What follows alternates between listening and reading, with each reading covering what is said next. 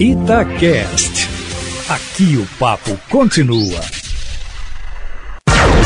Observatório Feminino. Muito bom dia, eu sou Mônica Miranda com o Observatório Feminino deste domingo 25 de julho de 2021 e é claro com elas as jornalistas Alessandra Mendes. Bom dia, Lê. Bom dia, regressando de meros 10 dias de férias. Como é que tá o mundo aí fora da Itatiaia? Menino, é bom demais, né? Deu pra descansar? Não, né, Mônica? Quem descansa no Brasil atual? Ninguém, né? Mas, ok, dei uma fugida da realidade. Assim, não. na minha casa, né? Mas ok. Credo, fiquei até triste agora que você falar que não descansou 10 dias. Fernanda Rodrigues, bom dia, tudo bem? Bom dia, bom dia para todo mundo que tá na escuta.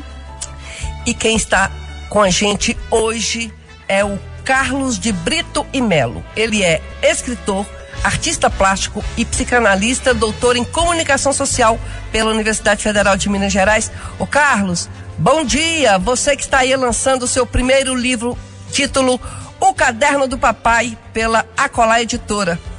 Prazer, viu, que você participe conosco. Oi, Mônica, Fernanda e Alessandra, bom dia. Um prazer também da minha parte participar do, do programa. É, pra gente não tem nada melhor, porque a gente sempre está trazendo aqui autoras, ligações com os filhos, e quando tem um homem, um pai para falar, é muito importante, porque isso eu acho que falta muito no mundo de hoje, essa relação pai e filho, né? Quando a gente percebe que as famílias estão tão desestruturadas cada vez mais. Mas vamos falar do seu livro. Mais do que uma obra que aborda a experiência de paternidade específica, o livro se apresenta como um comovente flagrante da relação de partilha, que tem início com o nascimento de uma criança e o consequente nascimento do pai, na construção de um amoroso texto comum feito de impressões que o afeto fabrica, mistura e propaga. O caderno do papai começa com a descoberta de um intrigante caderno pelos personagens Liz e Tom, a curiosidade dos dois irmãos que os leva até o papai Hugo, revela que o companheirismo é um laço que se escreve por muitas mãos interminavelmente. Carlos, você já publicou outros livros, sendo inclusive finalista dos prêmios São Paulo de Literatura, Jabuti e Portugal Telecom de Literatura. Como foi escrever para esse público infantil? Representou a sua realidade ou seu sonho de realidade? Olha, é, a experiência da escrita do caderno do papai foi uma experiência singular.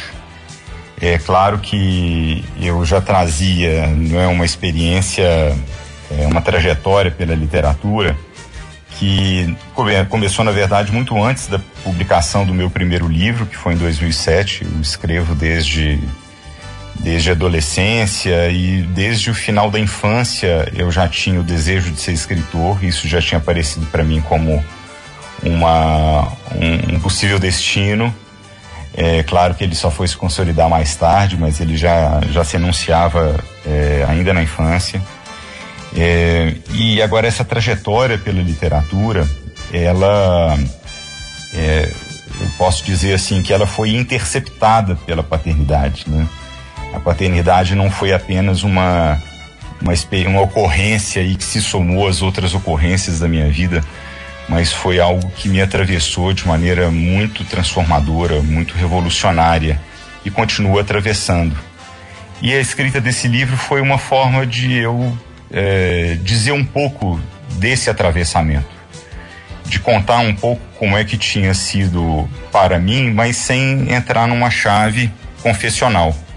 Eu queria que houvesse de fato uma fábula é, com personagens, é, e a construção aí dessa, dessa, desse pequeno enredo foi uma maneira de poder é, experimentar também algo que para mim era inédito, que era escrever para crianças, com os desafios que essa escrita traz. É, a gente já trouxe também aqui da editora Colar, eu vou esquecer o nome dela, mas o livro era o Tic Tac, o Elástico do Coração, Graziela Andrade. E aí, é, como eu já sou mãe de é, adolescentes, né, e jovem, é, eu estava muito distante dessa literatura infantil. E quando veio o livro, e eu vejo esse tipo de literatura, né, para essa faixa etária aí, é tão mágico, porque você fala assim: nossa, eu me encantei tanto com esse livro de criança mas ele diz muito para os adultos. Pelo menos eu me identifiquei porque eu sou mãe, né? Mas não quer dizer também que é só para a criança. É, acho que a gente consegue se enxergar, se emocionar e entender o que está dito ali naquele livro, na ilustração do livro, que esses livros geralmente são bem é, ilustrados. E eu sinto um distanciamento hoje das crianças é, dos livros. A gente foi invadido aí pela tecnologia, tecnologia, pelos tablets, os celulares, os videogames. E é um exercício que nós pais temos que fazer para que a criança se aproxime dos livros, se aproxime da literatura. Inclusive, é, até esse distanciamento agora da escola por causa da pandemia, é, agravou bastante essa situação das crianças com mais tempo de tela. O livro ele é um importante instrumento para os pais tirarem os filhos desse universo que não tem como você ignorar, mas que precisa realmente é, ser dosado, principalmente aí na infância, né? Sem dúvida. É, eu acho que essa preocupação sua é, deveria ser uma preocupação de todos, é uma preocupação minha também. É, eu penso que a literatura infantil ela ela favorece um tipo de experiência que a, a, experiência, que a, que a experiência imersiva das telas, dos games, dos ambientes virtuais é, não, não propicia, pelo contrário, é, o livro oferece para a criança, inclusive, a chance do manuseio, a chance dela experimentar uma temporalidade própria, que é da leitura, que ela trabalhe, sue, sue a camisa, né?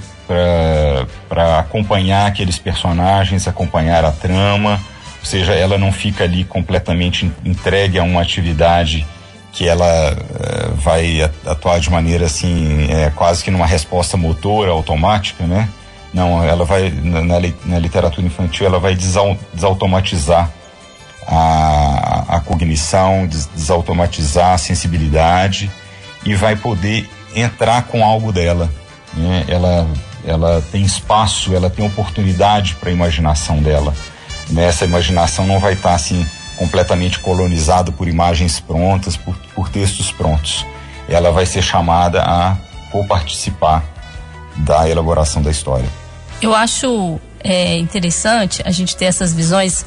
Eu, eu, eu corroboro com a Fernanda de que há essa esse afastamento da literatura, principalmente por causa né, de celular, videogame, redes sociais, enfim, as crianças estão cada vez mais cedo introduzidas a esse tipo de cenário, mas eu vejo também, por um outro lado, um movimento de pais é, da minha geração, é, 30 anos até os 40, um movimento de pais é, indo, buscando atrás é, buscando essa literatura para os filhos e, e, enxergando nos livros um caminho mais do que essencial de conhecimento, de formação de ser humano, de entendimento de espaço público, de convívio em sociedade. Os livros cada vez mais voltados para temas de convívio em sociedade, de tolerância, de entendimento do diferente.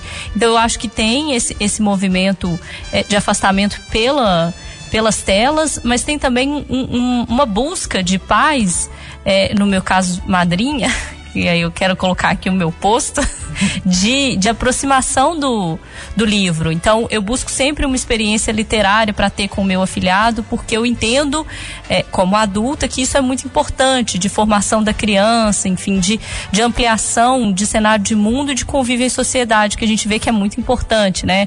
De tolerância, de entendimento do, do diferente e de todas as portas que um livro pode abrir. E aí eu queria te ouvir um pouco sobre isso. Você consegue é, ver esse movimento também? Como que ele impacta no mercado? Tem tido uma busca ou uma abertura maior para livros desse tipo? É, as informações mais recentes que eu tenho é, sobre o mercado editorial brasileiro é, foram até informações assim positivas, mesmo com o cenário, um cenário que não é apenas brasileiro, mas especialmente o brasileiro, ele é muito dramático é, em termos né, dos efeitos da pandemia.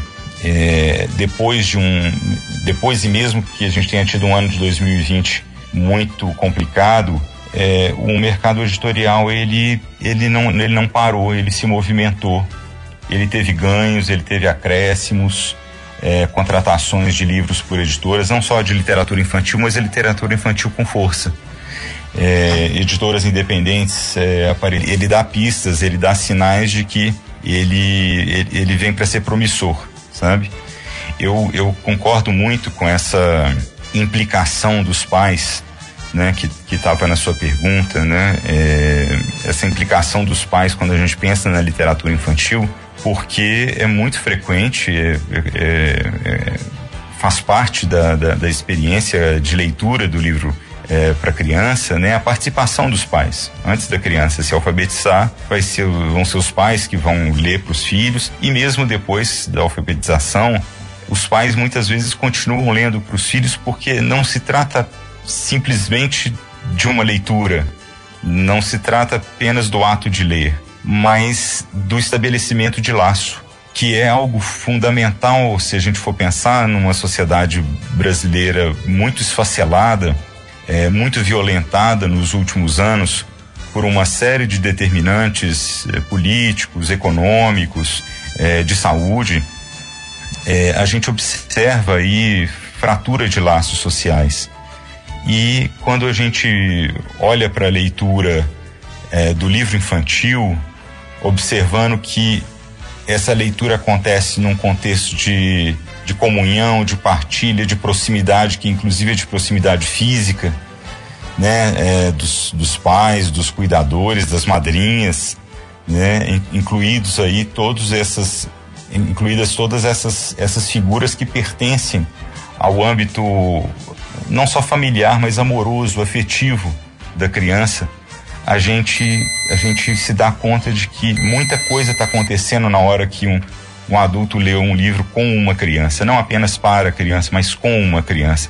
Muita coisa em termos sociais está acontecendo ali e tem a ver com uma possibilidade de restabelecimento de laço que a nossa sociedade vem esfacelando diariamente. Ô Carlos, nessa questão aí dos laços, né, com os filhos, é, a gente sabe que ao longo de toda a história da humanidade existe esse problema mesmo entre pais e filhos. É, é uma relação às vezes muito complicada, até de bullying, às vezes de muita violência e os adultos crescem é, com muitos traumas em função desse relacionamento entre o pai, a mãe e o filho. E isso é muito importante. E você escreveu aí é, o livro falando do companheirismo e desses laços.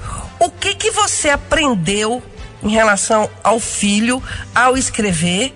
É, e o que que isso pode ser passado para os pais que estão nos ouvindo neste momento, porque eu fico pensando ao longo da sua conversa aí que você estava falando, eu estava pensando, tem pessoas que não sabem escrever, falam, ah, eu gostaria de escrever um livro para o meu filho, não sabe.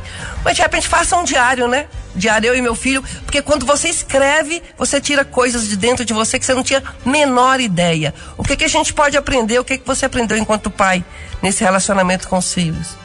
É, olha só, eu, eu sempre tive uma, uma curiosidade, uma preocupação com relação, é, antes mesmo de ter escrito o livro, é, com relação a, ao, ao, que, que, ao que, que constitui isso que a gente chama de família. Não apenas como uma instituição, não apenas como um nome, não apenas pelo fato de que existam pais e filhos é, convivendo juntos, vivendo juntos, mas é, o que, que é que torna isso é, algo comum, comum a todos. O que, que é que nasce aí e que nem sempre nasce, como você estava dizendo na sua, na sua pergunta, muitas vezes é aquilo que é violentado, é aquilo que é, que é machucado durante a relação. Né? Esse, esse campo comum, esse campo que não existia antes e passou a existir a partir da relação entre pais e, entre pais e filhos. E foi isso um pouco que eu quis é, abordar no livro e abordar em, em termos muito caros para mim, que são os termos textuais. Né? É, a ideia de que a gente constitua um texto comum, que isso que a gente é, construa de comum possa ser entendido como um texto no livro que eu escrevi sob a forma do caderno, né? O caderno então é esse texto comum que vai sendo ali alimentado diariamente pelas impressões dos pais, impressões dos filhos, de uma tal maneira que a gente, mesmo que a gente não escreva de fato, não pegue um papel, não pegue uma caneta, não sente no computador, a gente está escrevendo um texto comum. Aí a gente tem que se haver com esse texto. Né? Não é algo assim que a gente possa lidar de uma maneira irresponsável ou presumida, né? Ah, o simples fato de eu ser pai, o simples fato de eu ser mãe, ou de eu ser filho, já, já, já me institui como autor desse texto. Não. Eu tenho que problematizar isso, eu tenho que prestar atenção nisso, eu tenho que me perguntar como é que eu estou sendo pai, como é que eu estou sendo filho, porque a gente não sabe de antemão, né? A gente lida como se soubesse, né? O pai, a mãe sabem ser pais, os, o filho, a filha sabem ser filhos. Não, não sabem, não sabemos. A gente vai aprendendo e esse aprendizado ele vai ele vai vai decantando alguma coisa desse aprendizado, né? E foi isso que no, no caderno do papai apareceu aí sob a forma de um caderno. Então, Carlos, eu acho que tudo nessa vida é um aprendizado, né? A gente está num momento é, histórico das histórias de, apesar de ser uma palavra que eu não gosto, mas é do politicamente correto, coisas que você está reaprendendo, coisas que você sabia da sua vida, que você, para você era uma coisa muito normal e de repente aquilo você percebeu que não é normal, palavras que você ofendia as pessoas e a pessoa nem sabia que estava sendo ofendida e nem você sabia que estava ofendendo. Então assim, o mundo mudou e a gente está num momento histórico assim de reaprender a lidar com o outro.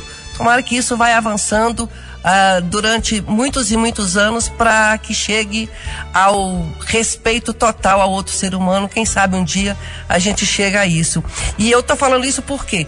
Porque as coisas estão mudando e muita coisa boa tem acontecido. Na Argentina, por exemplo, uh, foi anunciado agora que eles vão ampliar a cobertura da Previdência Social para 155 mil mulheres que hoje não têm renda previdenciária. Segundo a diretora executiva da Administração Nacional de Seguridade Social, a Fernanda Raverta, o benefício se aplica a mulheres com 60 anos ou mais que sejam mães e não tenham os 30 anos de contribuição necessários para ter acesso à aposentadoria. Ela reforça ainda que essa é uma bela política que temos desenvolvido para as mulheres argentinas que dedicam seu tempo ao cuidado dos filhos e que tem a ver com reparar a desigualdade, que é uma coisa fundamental dentro do que a gente estava conversando aqui, das relações de filhos e pai, porque se você tem uma mãe que trabalhou a vida toda, cuidou de filhos, casa e muitas coisas mais, e agora ela tem uma aposentadoria, quer dizer, é algo é, fantástico para essa pessoa e para a família e para o próprio filho, que talvez é, não tenha condição de estar tá cuidando melhor da sua mãe. Isso ajuda nas relações também, né? Nossa, isso é, isso é fundamental, né? É, a gente se lembrar, né? E aqui a gente no Brasil tá num período assim de tratar muito mal a nossa história, é, a gente se lembrar que a gente não é apenas é, consumidor, a gente não é apenas é, contribuinte, a gente não é apenas cliente, né? A gente é sujeito, né? a gente é sujeito e o sujeito ele ele tem ele tem direito a ter direitos, né? Isso não é algo assim que a gente, a gente eh, possa colocar na mesa como se pudesse ser negociado, né? Pudesse ser negociado, pudesse virar um, um índice determinado, pudesse virar uma alegação assim de aqui tem muito dessas coisas, né? Coitadismos. É, e aí a gente pa, passa por cima, né? É, de, de direitos e de reconhecimentos que são fundamentais né? Você imagina é, uma mãe que tenha tido essa trajetória, né? Que você acabou de descrever e que possa ser reconhecida por isso, né? Que possa ser reconhecida por isso e possa é, extrair disso uma, uma dignidade é, formalizada, sabe? instituída que não, que não tá ali para ser vilipendiada, para ser trocado por alguma coisa que, que custe menos, que valha mais, que vai render mais. Não. Né? Essa dimensão do sujeito coloca a, coloca a gente aí no, no, no, campo das singularidades e elas, e elas, elas são marcantes né? quando a gente está aí en, entrando nesse âmbito mais miúdo né? das relações familiares é que a gente vê como que é, é diariamente, nos pequenos atos, nos pequenos gestos, que a gente vai constituindo pouco a pouco, sem pressa, sem, sem, sem aflição, esse texto que possa ser um texto comum, um texto que abrigue as diferenças, né? E que não violente as diferenças, como você estava dizendo aí, né? Das, muitas vezes das violências domésticas, né? Não, que, que não violente as diferenças, que abrigue as diferenças, né? Esse, esse é um texto que vale a pena ser escrito. É, eu queria fazer uma breve observação, assim, a gente acompanha essas notícias de outros países, né? É, se fala tanto nesse momento sobre a família, a importância da família, né? Mas o Brasil tem muito pouco a colaborar com a família efetivamente. A gente vê agora esse reconhecimento que tem na Argentina. Outros países, a gente já tem uma ampliação de licença paternidade, até da licença maternidade, com direito a curso de reciclagem para a mãe quando ela volta para trabalhar. É, e no Brasil a gente está tão atrasado em relação a isso. Eu acho que quando a gente quer defender a família, é importante também a gente defender direitos e leis que possam contribuir para que uma mãe seja valorizada, para que um pai possa ficar mais tempo com seu filho, para que entenda também a importância do pai, que é a mesma da mãe na criação do filho.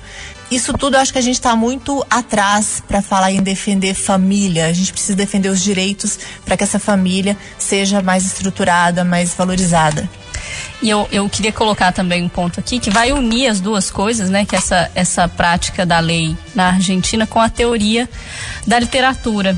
A Angela Davis falou sobre isso no, no Mulheres, Raça e Classe. Ela cunhou um termo que é difícil, que é obsolescência do trabalho doméstico, que é exatamente isso, é reconhecer como o trabalho doméstico possibilitou o crescimento do capitalismo com as mulheres ficando com os filhos em casa e os maridos, os homens saindo para trabalhar, e como o capitalismo dependeu é, intimamente dessa relação, porque quem cuidaria dessas crianças, quem faria esse trabalho doméstico, quem cuidaria do lar e da casa e possibilitaria a mão de obra sair e avançar. E aí ela, ela faz essa proposta, inclusive, né? O pagamento é, desse trabalho ou o reconhecimento que é isso, via lei e você conseguir se aposentar antes, reconhecendo que o trabalho doméstico, e aí atrelado à questão da maternidade, que é passível de discussão, como uma possibilidade de entender que é um trabalho. E que sem esse trabalho a gente não viveria na sociedade como a gente vive hoje, porque afinal de contas as crianças ficarão com quem?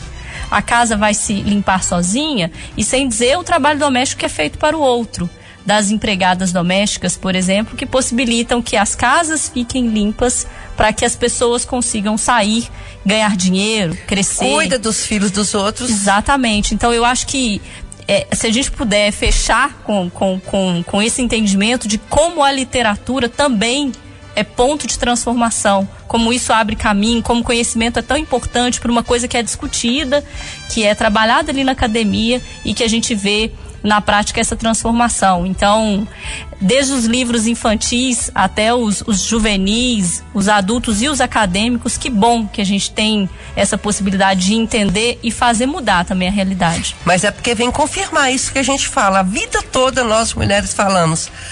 A gente tem multitarefa, a gente tem que ganhar para isso, a gente trabalha, levanta, olha coisa de marido e olha, a maioria ainda olha, e a comida, filho, casa, sai correndo, trabalha, volta. A gente sempre falou isso. Então, isso aqui na Argentina vem falar assim: é isso mesmo, nós temos que ser remuneradas ou muito valorizadas, o que infelizmente ainda não é, mas nós vamos chegar lá, né, Carlos? Olha, obrigada pela sua participação aqui no Observatório Feminino, tá? E eu que agradeço muito a oportunidade de estar conversando com vocês.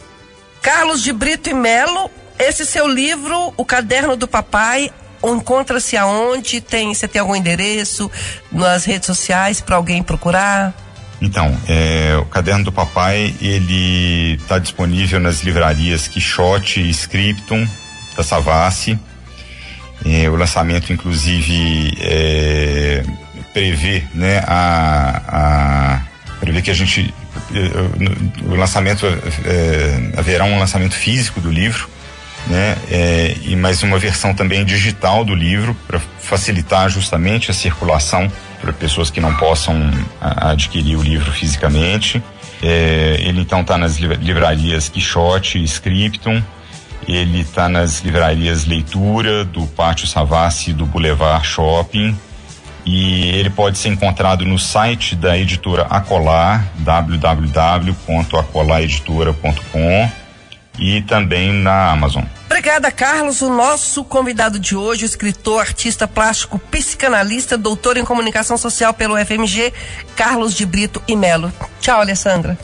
Tchau, gente. Obrigada. Vamos aproveitar o domingo para ler com seu filho, com seu afilhado, você sozinho, enfim. Vamos abrir as portas aí. Não só ler, mas também como escrever. Escreva aí alguma também. coisa. Tchau, Fernanda.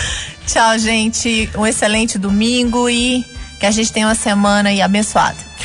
Pessoal, domingo que vem nós estamos de volta. Um beijo para todos. Tchau. Faltando um minuto para as 9 horas, finalzinho do Jornal da Itatiaia, vamos atualizar as informações do Brasil em Tóquio, hein?